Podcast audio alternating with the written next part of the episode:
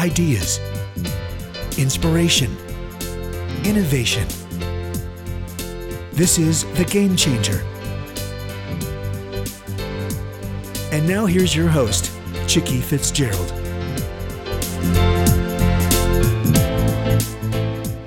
Good afternoon. This is Chicke Fitzgerald, and this is one of our Back by Popular Demand series. And our guest today is Brett Blumenthal. And Brett and I first met back in 2012. And we, we talked about one of her earlier works, which was a book called A Whole New You. And it was a very, very practical book, Six Steps to, to Ignite Change for Your Best Life. And Brett has just released a new book called 52 Small Changes for the Mind. Brett, welcome back. Thank you so much. It's great to be here again. Brett, why don't you give us a, a thumbnail of your background? I, I know that uh, you know you have written a number of books, but you, you haven't always been an author. no, and my I continue to morph, so it's hard to keep up. um, I actually got my architecture degree, uh, and while I was getting my architecture degree, I was an aerobics instructor, and I fell in love with wellness. Um, and upon graduation, although I worked in the professional world of architecture and then I was in management consulting for um, about 10 years, I always loved wellness. And when I left uh, the consulting world, I decided to give it a go and try being an author within the wellness genre. And I really enjoyed the whole interaction with um, people learning about wellness and trying to understand how they could be healthier and happier.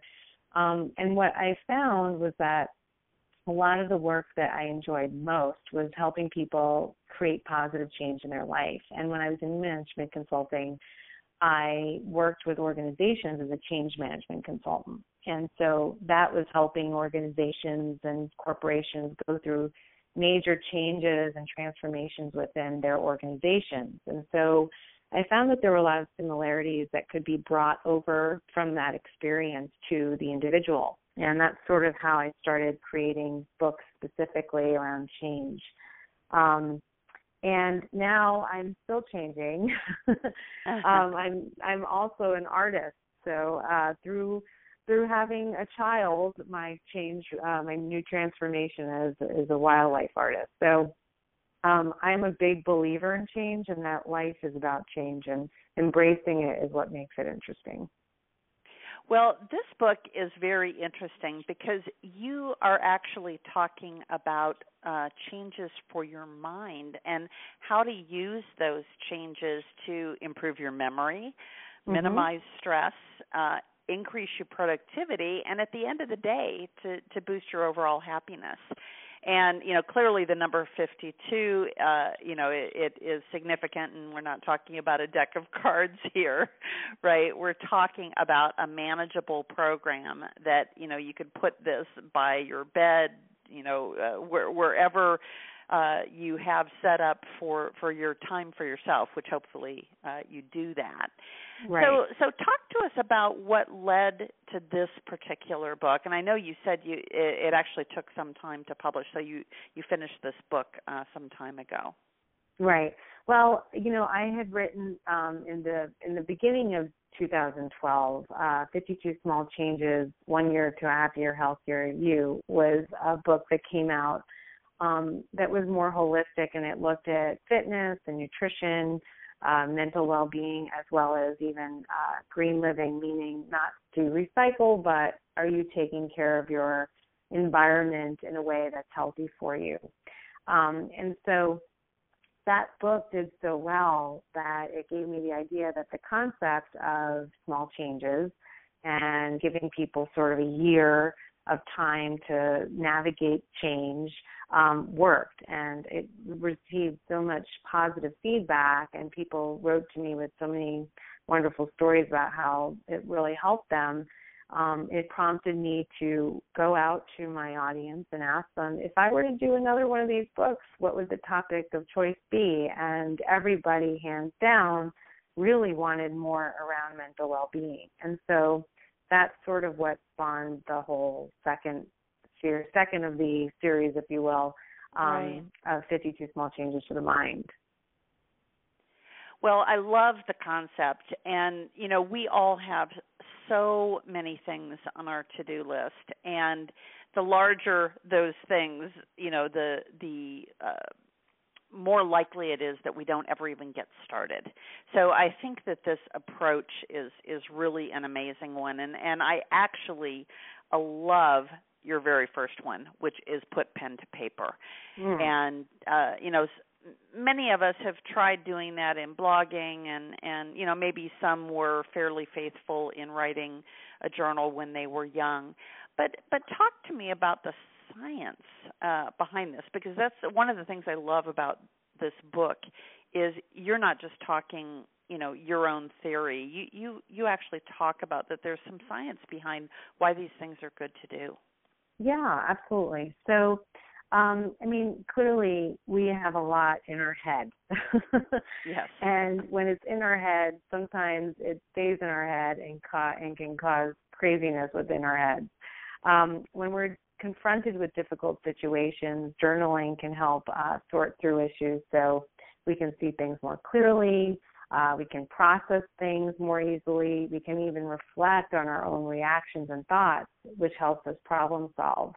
Um, it also, I mean, when you're writing down things about your feelings, it gives you an ability to have a greater self awareness and even have a deeper connection with your emotions. Sometimes when we keep things in our head, we don't really identify what is the feeling that we're actually having. And so getting it out on paper helps us one identify them, but then connect with them.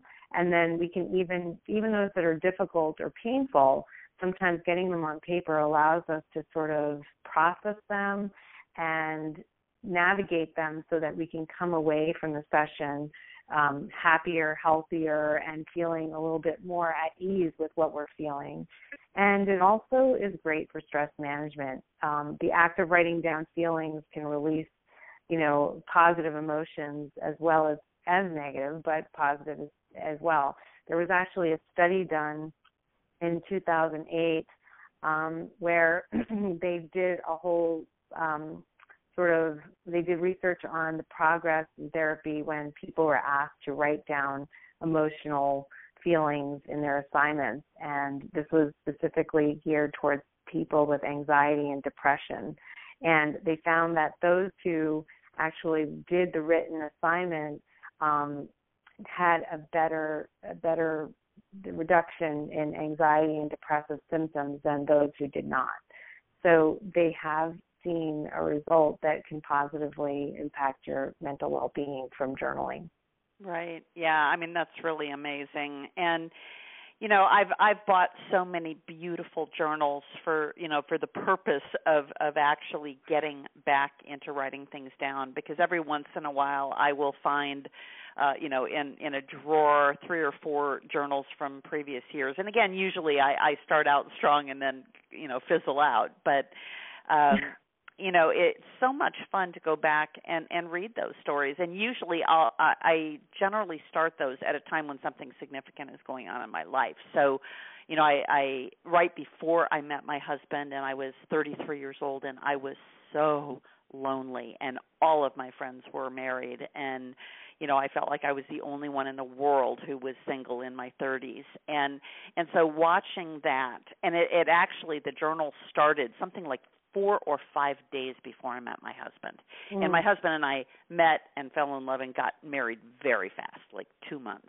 and and so you know all of that was journaled and it and it was very very cool. And then I found another one um where I was writing during my pregnancy and I I had uh you know had to go through infertil- infertility treatments to get pregnant. And so um you know there there were a lot of things associated with that because there's a little bit more fear you know when you've gone through multiple miscarriages etc so um you know it was very interesting to find that and to go back through you know even the first days after she was home but I wanted to ask you whether this first one is something that you think is more appealing to women than to men, or have you talked to men who have a practice of journaling as well? That's a really interesting question, and I can't honestly say that I have a real answer. But um, I do know that men who do journal do see a benefit to it. Um, I do think it tends to be more of a female oriented kind of thing. Um, but that's also because we are more likely to want to discuss our emotions, whether it be with a friend or with ourselves. I don't know that men are as quick to want to do that. Although I do think the world is changing, and I think that men are becoming, as we will, I don't know if this is a, a politically correct way of putting it, but um, more enlightened, if you will, and are are geared more towards understanding their emotions and well, self awareness they they call it getting in touch with their feminine side, of course, which is something of that course. they they they don't uh, like to relate to. But I'll never forget. I attended a um, well, it was what my boss called uh, corporate charm school. Uh, he sent me so that I would uh, be a better fit in corporate Hmm. America, and Okay. and uh, so I went to this course. And one of the exercises, uh, it was it was really a fabulous course because it was in Carmel, California, and it was in this resort that overlooked uh, the ocean. And uh, it was probably three quarters men and a quarter women. And we were in this room, and the guy who was facilitating uh, gave us this list of, I want to say, 30 emotions. Mm. and you know was asking like how many we related to and like the men were just looking at it they're like there are 30 That's funny. You they know, really because they know were- like four. right frustration anger you know et cetera but but it it w- kind of became the the joke of the class but that was when i realized and you know i was in my probably my late 30s at that point but uh you know i remember thinking about how women just were able to articulate it better. I mean i do believe that men have all those emotions. It's just that there is not very much distance in between uh you know anger and or frustration and anger and that you know they they don't uh understand all the nuances that that go in between each of the emotions. Right, right, right. Yeah, I think I mean I I do know men who journal or have journaled and I think they usually do it when it's almost like a last resort. They don't know what else to do. But when they do it they do see the benefit. Right, right.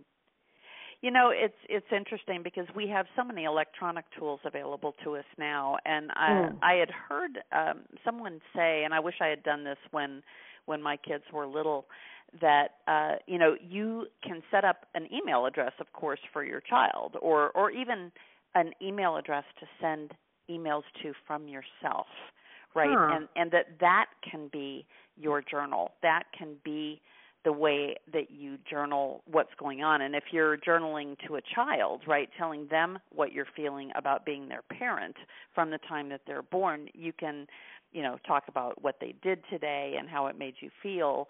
And that when they're older, because, you know, of course, Google or wherever you decide to set up that email, you know, it basically never goes away. It just keeps, you know, it keeps building up. That that's a really good way to do it. So That's a really great idea. I mean Yeah, I so have if a you're- one sentence a day journal for moms. I don't know if you've heard of that, but no, um no. but it's handwritten and frankly my i mean i think to myself my poor son when he reads this he won't be able to if i'm still around he's going to need me to translate it my handwriting Exactly. Well, you know, and what I may do, my my daughter is leaving for college in the fall, and she is probably going to be going to the University of Warsaw in Poland, of all places. oh my goodness um, that's but I away. may I may keep a journal for her while she's gone. mm. You know, uh, sure because I didn't do it that. when she was young. You know, to do Yeah. that now about how I feel about her being halfway around the world from me. yeah i bet she would appreciate that Definitely. Well, let's move on, and I'm I'm going to go through the first couple, and I'm going to guide you through, uh, you know, these first couple of weeks of of the habits that you want people uh, to embrace, because I, I I just I love the next one as well, which is all about letting music uh, play a bigger part in your life. yeah And then I'm going to let you t- talk about some of the ones that were your favorites because we clearly don't have time to go through all 52. But let's talk about the role that music plays in our life. Oh yeah. I mean, what's interesting is um music has always been a huge part of my life. and I would say between the end of college and maybe a little bit after the end of college, uh, and until my son was born, I really wasn't listening to music that much. And then when he was born, I really wasn't listening to music. And then when I started doing my art, I started listening to music a lot more. And it's amazing how transformational it is. I mean, studies have shown that music can actually start to have a positive impact on you as soon as when you're first born. And even in the womb, you may have seen the belly bud movement. right.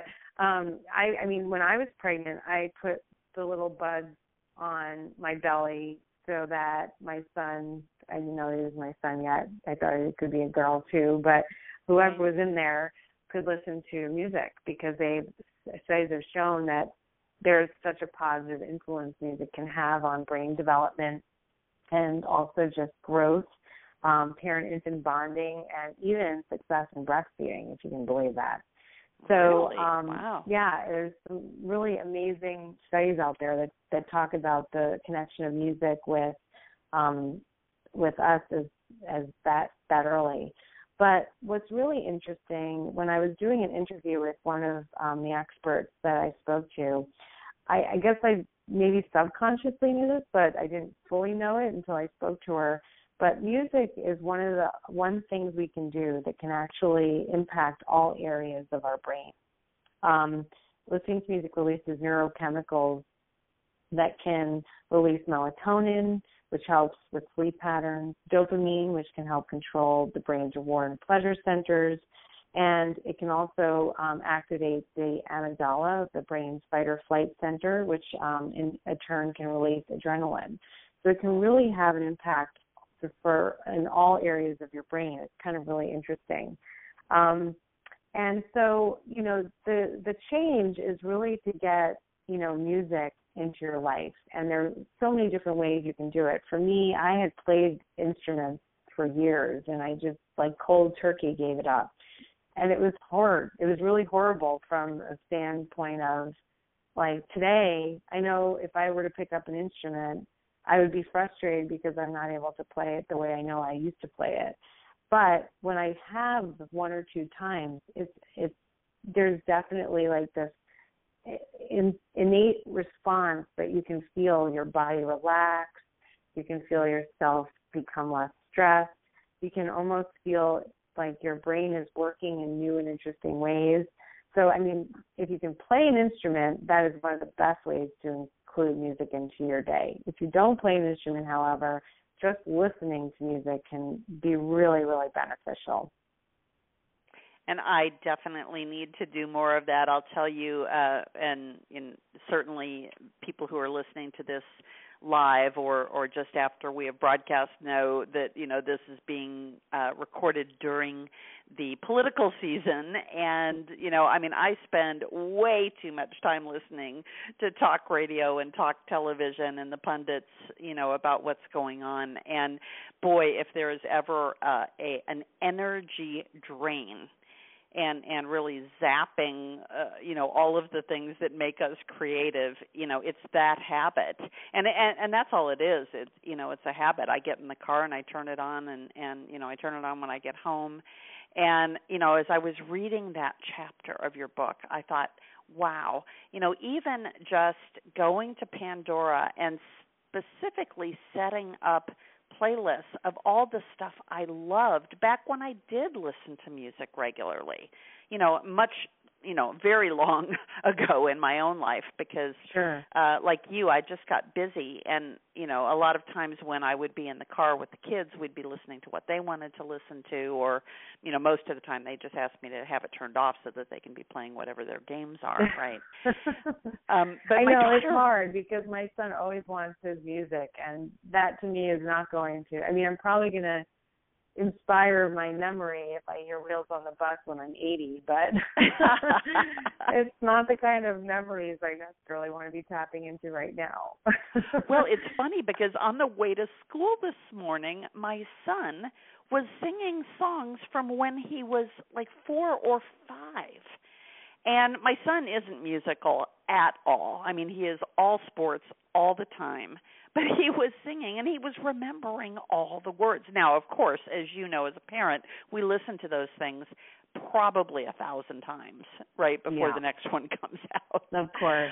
Um, but my daughter was playing a, a video. Uh, well, I, I call them video games, but a game on her phone yesterday on the way home from softball practice, and it was it's some game where you, you're having to like move your fingers quickly across the the screen to keep up with the music that's changing, and it was all like Bach and Beethoven. And I said, I don't know what game that is that you're playing, but I love it because you know here it was listening to classical music was just you know it was really relaxing versus you know the quiet that you know we normally have when they're playing something with their earphones in so Yeah. you know i can really see how adding music into our life on a regular basis or injecting it at a time when we need inspiration um the next one in the book is about smiling and the the story from this one that I that really jumped off the page at me was the the um story about the TED Talk and I don't remember the guy's name Mm. but Mhm. uh the TED Talk about talking about how often children smile versus how often we do and what it does for your psyche. Yes, it's very it's very interesting, and it's funny because having a child, as you might you might imagine or know from firsthand experiences, they're they're the ones who are more likely to smile more quickly. And we it, the the guy's name for anyone who and might be listening and is interested in the TED Talk, it's called The Hidden Power of Smiling, and his name is Ron Gutman. And he says that children smile approximately 400 times a day, where a third of adults smile more than 20 times a day, Mm. which is staggering 400 times a day. And I think to myself, does my son, I mean, yes, he's in school for a good portion of the day, so I don't even know, but when he's with me all day, is he smiling 400 times a day? And I don't really know that he is, and I feel like it's my fault. so I'm like that that's a huge indicator you know you i mean they there i've heard i don't know that i've read the study on this but i've heard that um you know children mimic their parents facial expressions from a very very young age. And so the more you smile the more likely they're to smile. And Mhm. it's very true. We're very we're we tend to mirror other people's reactions and emotions. At least some of us do. I know i do. Oh, if I'm in a you know, room with- Yep. I, I was just going to share a, a quick story. Um, back when I worked for American Airlines, I was going through a sales training class, and it was the first time in my life I had ever been videoed. And Mm. as I was watching that video, I kept thinking, I look familiar. And I mean, it's a funny thing to say, but what I was seeing was my sister's expressions oh, right so and i was seeing the the similarity.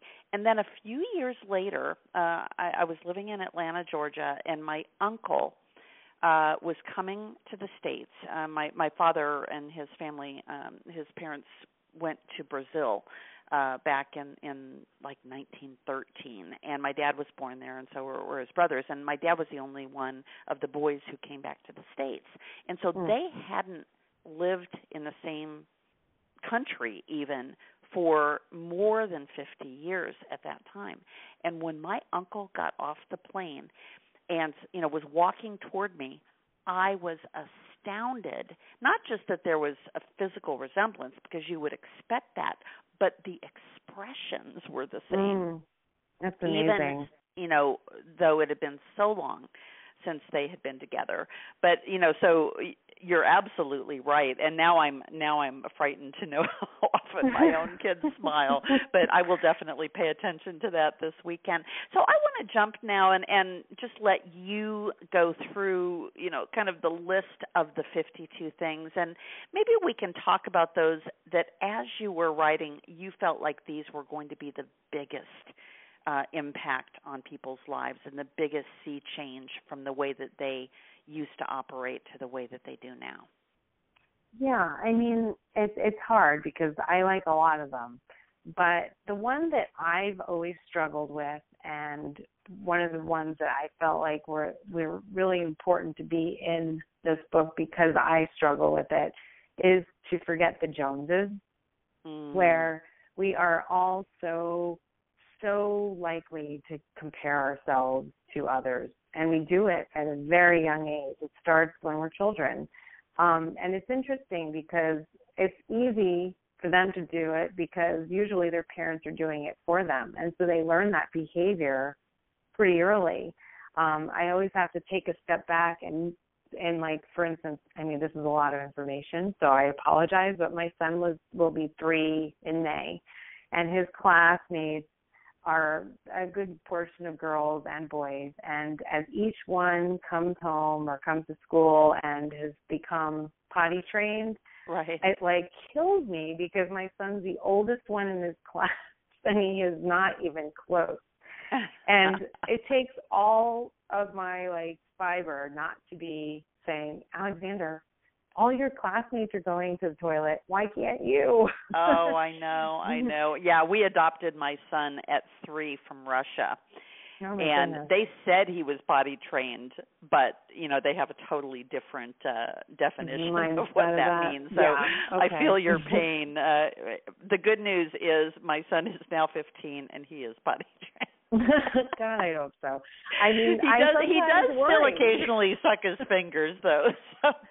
Oh no, I do worry. I say to myself, Alexander's gonna be in diapers when he's eighty. I mean, I know that at eighty you might be in diapers, but I'm like, it may never stop. So I mean, it's so the point is, is it we do it to ourselves, we do it to our children, and yet it is such a detrimental, um, negative pattern and habit it really robs us of joy, it increases stress, and it promotes dysfunctional behavior not only for ourselves but within our families. If you're constantly comparing your child to Oh, other yeah. children, that's really negative. So, um, and then on the longer term, when we look, think about it, it really can eat away at self worth and self esteem, and clearly damage relationships. So, um, you know, taking a moment to not compare yourself to others, not compare yourself to neighbors, not feel obsessed with what everybody else is doing or what everybody else has and be content with your life as it is. And if you're not content with it as it is, find what about it you don't like, but don't use other people's lives to be the benchmark. You know, and then change what you need, what you want to change, but not predicated on what everybody else is doing. Right. Um, So that's a huge one for me. I also think that, um, I mean, silencing your inner critic kind of goes along with that. So Yeah, in fact, that's where I thought you were going when you started with that one because, uh, you know, we all suffer from this one. Yeah, I mean they're very connected. I mean, I they're two different things because one is very inside and one is very external. But in a sense, it's your inside that's causing the external. You know, um, so trying to sort of make sure that you're you're being kind to yourself and you're um, using positive language. Um, for instance, you know, it's often I'll go downstairs, forget something upstairs, and have to go back upstairs. And it's very easy to knock yourself down and say, "Oh God, why did I forget that? I'm so stupid. Whatever. Um, what a waste of time." And you can usually do a whole monologue about how awful you are about such silly thing. Right. but you know that kind of behavior can really be detrimental to your self-esteem and happiness as well. So they're they're very linked, but they're they are different. Um, so trying to keep those in mind. Um, I this is very boring, but one of my favorite ones is about sleep, um, and that's probably because in the last six months I actually went through a very large bout of um, I wouldn't say it was full on insomnia, but I had real sleep issues, and it really, really impacted my overall well being from a mental state. Um, and so I think we undervalue, especially as we get older, um, what sleep can do for us. Um, I think we tend to think that if you get like six hours, you're good, you know. Um, but it's not just the amount that you have to sleep; it's also the quality. And um, there are a lot of people doing sleep studies now because they know they're not getting enough sleep, and a lot of us are disrupted throughout the night, even though we might not know it in the morning. If we're waking up feeling unrested, even when we got supposedly seven to eight hours, it's probably because the quality of that sleep just wasn't very good. So I really am a huge sleep advocate, as everyone in my family will tell you, because I am ridiculous about sleep for my son. like right. that is like a whole other level of sleep. So so that's a big, big um change I think that can be really impactful for people as well. Uh, what else? My goodness. Um, well, I see one, and I think I know what I I haven't made it all the way through the book yet, but um, uh, week number thirty four is go al fresco. Mm, yeah. Yeah. So so talk to me about that. Yeah. Um. So in my first fifty two small changes, I I discussed something similar, just about um getting outdoors because uh, we were spending too much time indoors and the outdoors is really important. Um, but to go further than that, uh, there's a lot of time that we spend indoors. As a matter of fact, only 10% of our time is generally spent outdoors. Yet, being outside can have a profound effect on our right. happiness and it, and from a medical standpoint, our physical well-being too. Um, vitamin D is something that a huge portion of the United States is deficient in. And the way we really synthesize vitamin D is to be outside in the sun. And even when we're outside in the sun, because of skin cancer, so many of us are using sunscreen and we don't get vitamin D when we're wearing sunscreen. So um, even if you just spend five to ten minutes outside in the sun a few times a week, that's going to make a huge impact. And vitamin D is really important to our mental well-being because of um, its release of important neurotransmitters, which include serotonin, um, and affect they, the vitamin D helps affect brain function and, and development. So seasonal affective disorder we've all heard of, but right. and insomnia, a lot of it it stems from insufficient level of vitamin D in your body. Well, you can so, tell I'm an overachiever, Brett, because I'm already trying to figure out how I can combine these. So I'll go outside and walk, listening to music, smiling.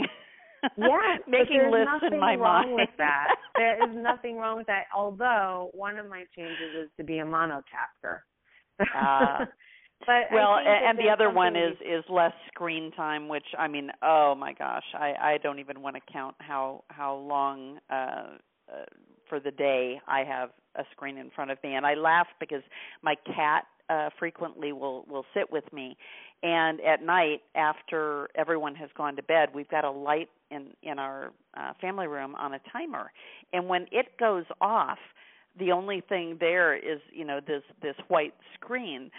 And there is a uh, there's a uh, well it's not even a joke i guess but it, uh, there's a meme on online about how the cats are wondering why this light box is always on their their owner's lap.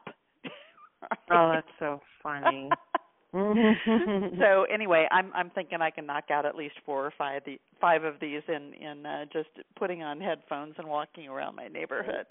well, no, I mean there definitely is something to be said for um combining them. And that I guess in a sense that that is sort of a point in certain ways because um if you introduce music into your life um and you become cognizant of its importance maybe you'll be more likely to put it on when you're in the car or taking a walk or it, will be right. more top of mind um and i don't and the walking is clearly there i talk about being active not just from the standpoint of like real exercise but just getting outside you get uh, the whole al fresco thing you're you're increasing your oxygen levels the inside air is not the same as the outside air so being outside you're getting more oxygen you're getting um, fresher air, and so that is all important for brain activity as well. So yeah, there's nothing wrong with combining them at all, but monotask when it's important. right. Well, I didn't see monotasking on the list. Is that one of them? It sure is. Yeah, it's um week number 6. So it's be monotasker. And uh, ah. there's a lot of evidence that shows that people who actually try to multitask are less proficient at whatever they're doing. There was one study um, done in I think 2010 by James Watson uh, at the University of Utah, and the the people who were part of the study they were asked to perform two tasks at once and only two and a half percent of the participants showed no decline in performance um, while 97.5% suffered. wow. But I mean, again, it depends on what you are doing. So some things can be, you know, you can be multitasking. Like if it's important, however, if it's something that you really need to do well and uh, maybe detail oriented, trying to monotask is not going to be a good idea, or to, trying to mm-hmm. multitask is not going right. to be a good idea. Right. So, so, so what are what are some of some of the others that uh, perhaps are just uh, just fun and and can really help you lighten things up? I'll, I'll tell you one that jumps out at me, and that's read for pleasure. And yeah. and part of this one is because um, you know I do the radio show every week, and all of the authors that I interview are you know they're typically writing books about leadership and growth and you know personal change and you know the the kinds of things that we're talking about today and i love a good novel and oh, good. so you know for me it is such a guilty pleasure to take a novel and i usually read it almost from start to finish i mean i don't even break it into multiple sessions because it's such an escape for me so yeah. that's one that uh, you know I know I've got to get back into doing more of. But I've got this stack of of uh, business and kind of self help uh,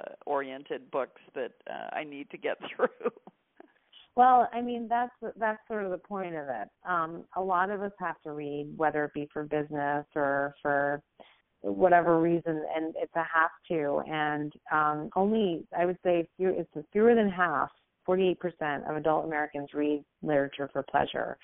And so when you're sitting there thinking to yourself, oh, it's such a guilty pleasure, I was listening to you and I said, it actually shouldn't be guilty. You should feel good that you're giving yourself the permission right. to read for that, for the re- for the following reasons. For instance, when we are redu- when we're reading for pleasure, we're reducing our stress, um, and we're able to enjoy it we don't have to we don't feel like there's pressure to get it done by a certain time um, that's all good for us and it also enhances our creativity especially i would imagine um, fiction is great for that because as we read about new things ideas um, even relationships we engage our imagination and are more creative in the real world right. so a good story may really provide you some inspiration for creativity.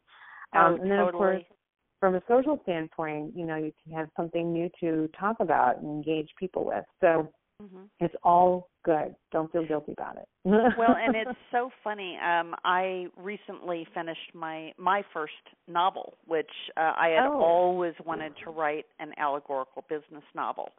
Oh, and wow. you know it's a fictional story but th- the interesting thing about the the book that i have just written is i have woven into the book my radio show oh, and the characters wonderful. actually listen to real radio shows that i've done so um but it was so so much fun to write because um you know I I research as a part of my consulting practice.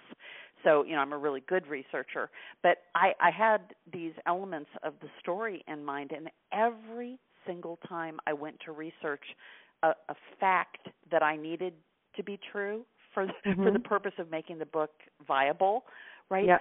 Every single one of them was you know it was absolutely what i expected it to be. And an example is my the major character in my book is the CEO of of this tech company, and I picked um, an Israeli male who had been born in the early 50s and who had grown up in in outside of Jerusalem, and then oh, had come to MIT, and then hmm. he ended up working for digital equipment, and and then ends up uh, becoming this serial entrepreneur, and I needed uh, to have some character that I could relate to. Well, I picked Bibi Netanyahu. I thought, well, wouldn't it be fun if he knew the Prime Minister of Israel, right? Well, turns out Bibi also grew up in Jerusalem, also went to MIT, and they were both in the defense Israeli defense forces at the same time, not together. Huh.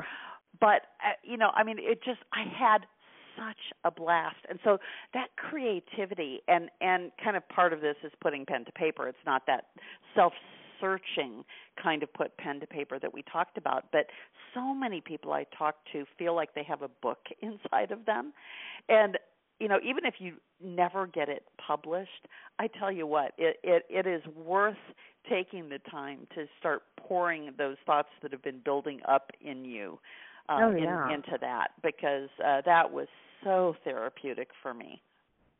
Yeah, I mean, I can only imagine. I it's funny people are always they always talk about the fact that I've written so many books. I must be a really good writer. But then I think about what you are writing or wrote, and I'm like, there's no way I could do that. well, you know, I I thought about it for about eight years, and and I swear I did not do any real planning. But when I sat down, I literally wrote that book in three days. Now it's oh it's God. undergone lots of changes since then, but but really the the core content. So I think there's so much that we do subconsciously, and mm. I had uh, first read uh, a, my first allegorical business novel that I read was by Bob Burg and John David Mann called The Go Giver, and I thought how great to have this story that like weaves in these business truths that you need to impart because I read so many uh academic business novel, you know, or business books that you know you're still getting across the business points but in in a fun story that that is is laced together with you know personalities and lots of things going on. So um so yes you can do it. I mean i didn't think i could either but when i started doing it it was like man i was born to do this. So it was a lot of fun. That's great. So are you publishing it? Uh, I am currently searching for a publisher and uh, you know kind of learning all of the ins and outs of how publishing has changed uh mm. you know with the advent of of uh you know the online publishers and the on demand publishers so it's a a bit of a maze right now that I'm trying to uh figure out the right way to go but yeah I'm definitely publishing it uh because I think that um you know five of the the uh, actual interviews that I've done are included in the book, and so there are five publishers that are actually mentioned in the book. How uh, funny. so I think it could be really interesting to go to one of them. So let's talk about. Uh, you had mentioned that your early career you focused a lot on the physical health and wellness. You've got mm-hmm. some really good chapters here about taking better care of our bodies from what we put into it. Can you yes. touch on a couple of those in in the few minutes that we have left? Sure. Well, the one that I think is really um sort of interesting is about I mean there there I think there are two or three chapters on this. One is about green tea and the benefits green tea has. One is about fruits and vegetables, but the one that I think is really interesting is about fat, um, mm. because a lot of people. I mean, I think we're learning. People are becoming smarter about this. That fat is not a is really not a four letter word or three letter word. um, it, it's it's actually really important and I like to ask this and if you read the chapter already then maybe you know but um you know how much the brain is made up of fat? No, I don't. Would if you were going to need to take a guess, what would you guess? Oh gosh, twenty percent. So it's approximately sixty percent fat. Wow. so consuming the right fat is important to brain function, but also getting enough fat is really important. And diet obviously high in trans fats and saturated fats from certain sources um, can actually be linked to uh, higher risk of dementia, depression, and cognitive uh, deficits. But those mm. fats that are really healthy, such as um, omega 3s, we've heard a lot about. Right. Um, that are found in fatty fish as well as some uh, plant sources, but um, other. And please other, tell me that coconut oil is one of those. That actually coconut oil. I mean, coconut oil has come to be a very healthy fat. So it's, it's my it's, favorite fat these days. Oh, good. Yeah. I mean, it's actually a great substitute for butter. Mm-hmm. Uh, because of whatever its consistency, it's it's really good. Although you have to kind of like the taste of coconut because I baked with it, and it definitely gives everything a coconut flavor. right, right. Like, well, I oh, I am dairy free, so I drink coconut milk. So, uh, as my my preferred milk and coffee. So yeah, I do love coconut. Yeah, no, coconut milk, a coconut as a fat is is considered to be a very healthy fat. Um, but omega 3s are especially important in lowering risk of dementia, depression, and cognitive decline, and improving focus and memory. Um, and I prefer to get it from a fatty fish source versus um, plant Right. sources uh, because of the way the DHA is is basically it's higher levels of DHA, which is important for your Right. omega three. Well, it must be why um having fatty fish when you're pregnant is a good idea because you're building the brain of the child, right? That's right. That's and exactly right. I, wow, I never knew that. yeah. I mean, I did eat a lot of of fish, uh, and and my daughter is quite brilliant, so perhaps that has something it was to all do the with it. fish. um, also, nuts and seeds are really high in vitamin E, which Mhm. is um, important for free radical fighting uh, uh, or fighting free radicals. And uh, they're, it's a high in, in antioxidant, so they're really important for boosting cognitive function. And also, walnuts also have omega threes as well. So, um, nuts and science is really good. And then the last of your fats, really your your monounsaturated fats, which are avocados and olives, um, and they're really important for maintaining structure of the brain cell membranes, and they promote healthy blood flow, which is important for Oh, oxygen to the brain. So yeah, you want to eat your fats. Go for that guacamole. Oh yeah. Oh no. One of my favorite oil. restaurants does it tableside and it is so so yummy. Yes. So eat up. um, but yeah, I think a lot of people are always afraid of the fat content and things. But if it's the right fat, you shouldn't be afraid. You should be Right. happy about eating it.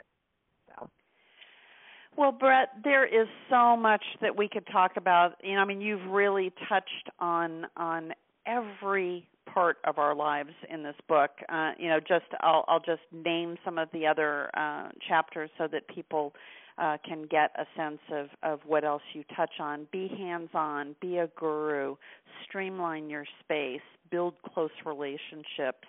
Schedule to do items. Play. Set intentions. Deal with your demons. Train your brain. So I mean, you are just um, really getting the whole person, the whole life of the whole person. And one of the things in the Executive Girlfriends group, which is you know one of the primary audiences for this show, um, is that we've always been about acknowledging that you are a whole person. And you know some women's groups focused just on the business aspects of your life or just on you know the mom aspects or or you know some other component of your life. But you know if you're not feeling well or if you're overweight or if you're not sleeping or if you're fighting with your spouse you can't be Mm. effective at work. So you know i mean i love the way that this book helps us take proactive small steps to make big changes both in our personal lives and our business lives yeah. and well, you know i you. mean I'm it, it just I, I can't wait to plow into the the rest of the things that we weren't able to talk about but before we go you know i would love for you to tell folks you know what it is you do in your day job now i mean other than you know when you're in the midst of writing a book and and how they can best follow you or get in touch with you Sure. Um, well, if you're interested in, in my book, you can easily get them get it anywhere really at that the that books are sold, but 52smallchanges.com is a great way to find the book easily and it also is connected to my website as well. So um, that's a great starting place. Uh, Brett-Blumenthal.com will bring you to see basically everything I do, art, author, and speaking. So either of those places are good. Got it. Oh, so you do you do public speaking? I do, yes. Great, great. Well, Brett, it has been really incredible. And again, the book that we've been talking about is 52 Small Changes for the Mind. Author Brett Blumenthal, and spelled just exactly as it sounds. Mm-hmm. And her company is called Sheer Balance and uh, so you can if you can't remember blumenthal uh, just remember sheer balance and you can go to sheerbalance.com and that will help you navigate to all of the other components of what brett is doing. So what's next brett? Well um, i did not think there was going to be another book in the works but it turns out there very well may be um, i thought four was i was done after four. Um, so it looks like I may be doing something, and this one I may be co-authoring, which would be fun. Um, and then, I mean, that's that's really it. It's just every day, one day at a time, is my motto. Well, great, and you've got that little one to uh, to focus your attention on, and don't blink because uh, the next thing you know, they'll be going off to college in Poland. Oh, I know. Don't say it. I mean, I, I, if that's what he wants, then that's what he should do. But I hate the idea of him being so far away. oh well, it certainly wasn't our plan, but uh it was funny because our our daughter had been dating a, a guy for a year and a half, and you know he was really her first boyfriend, and he broke up with her the first week of senior year and told oh. her that you know he felt he was holding her back. And then 2 weeks later she's got this bug in her head that she's going to go to Poland for school. And and uh, you know it turns out it's actually a really really good fit for what she's doing and it's so incredibly affordable. And uh she'll finish her her psychology degree in 3 years and then can come back and go to grad school here. And be completely without debt and so it you know it's a good life plan so I I'm just going to try not to start missing her before she's even gone. do the journal. Which is what happens when you when you think about it too much. Aw, do the journal. It'll help you get through it. yeah, you know, I think I'm going to do that. I I uh it's time and uh, uh again, I'm going to take my 52 small changes for the mind and put it by my bed and in the mornings before I get online and you know dive into my life uh you know i think i'm going to do some diving into me. I think that you know i hear this happens a lot when the nest gets empty. Well our our nest isn't empty and and it's interesting when we were talking i forget which topic we were talking about uh oh i know it was the the comparing yourself uh, mm. to others. And i you know our son is is 15 and he is adopted and she's not and you know so he has always drawn that comparison of you know that we love her more because she's not adopted. And so he is so looking forward to being the only child right? Mm. and not having mm. her around to compare to. So i i have a whole you know i've got three more years with him at home. That's uh, although he he keeps saying he's never actually leaving ever so he's my 15 year old who doesn't care about girls and he just wants to fish and play football and tennis and and he'll be happy with that forever. So maybe i don't ever have to say goodbye to him. It reminds me of this i mean this is maybe not the place to talk about it but um my husband and i have fallen in love with a show that's not really on anymore, but I don't know, for some reason it resonates, but it's called Cougar Town. Have you ever heard of it? Oh, yes. Yes, I have. So she's very close with her son and he never really leaves and then ends up at the very end buying a house next door and she's like the happiest person on earth so that could be you there we go there we go well listen brett i hope you have a wonderful weekend it is a glorious day here in florida this is my favorite time of year where we can actually have the sliding glass doors open all day and uh you know it's just beautiful outside. So i am going to try to get some well i this time of year i get lots of sunshine time because my son plays uh tennis on on the varsity team. So i am headed out this afternoon to one of his matches and uh looking forward to some sun. Well enjoy. I will. Well, thank you so so much. And if you do write another book, make sure you let us know and uh you know, I would also love to hear, uh, you know, in the future when you start getting feedback, uh, you know, for people who have made it through all 52 weeks of Yeah. the changes in their life. I I really would love to hear the the life-changing stories that you hear from people. Okay, I would hopefully have some and would love to share. and Great. good luck with your novel. I'm anxious to hear what happens with that. Oh, well, I will definitely keep you posted.